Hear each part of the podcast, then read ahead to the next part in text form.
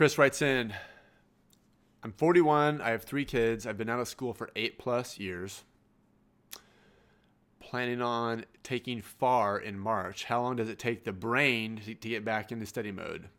Is this a reasonable time frame? Yeah. So this is December and March. Yeah, it's actually it's actually too long. So it's uh, you know, we'll say it's mid December now, but you start studying after Christmas. So you start studying January 2nd. So all of January, all of February. Yeah, take FAR early March. Yep. How long, does it, how long does it take the brain to get back in study mode? Not long. You really, you really need to have a plan, like map out how you're going to study 20 hours a week. And then to stay in study mode, just don't ever get out of it. So don't ever allow yourself to hit snooze.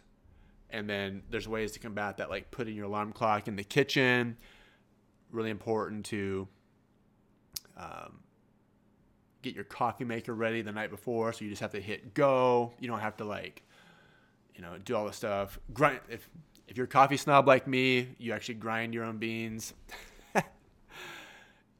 and do that the night before, even though it's even though it doesn't taste as good. So, but you don't want to wake up the kiddos at 5 a.m. because then they're coming out and they want to watch Paw Patrol, and you know you don't you're not getting any studying done once that happens. And um, so stay in study mode. So decide, okay, I'm going to listen to the Ninja Audio every time I'm in the car. So you know, you load on load it on Spotify. Obviously, there's a lot more fun things to listen to on Spotify than me. But just decide that you're in study mode and you're going to be in study mode and you're going to sacrifice and do very boring things until you're all done.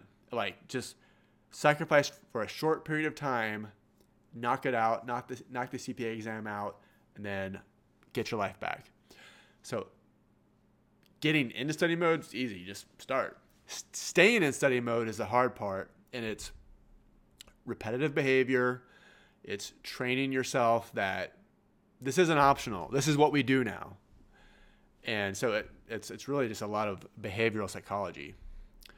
And uh, so the fact that you're 41, three kids, been out of school eight plus years, like, who cares? Like, that doesn't matter. That's that's um, you have a review course for a reason and you know the average age of a CPA candidate is like 29 according to NASBA or it was and so I mean 29 let's say you get your 150 hours so get your undergrad done when you're 22 23 just the average person 20, 22 23 um, get your 150 hours whatever so 23 24 max and so the average CPA candidate has been out of school five years all right.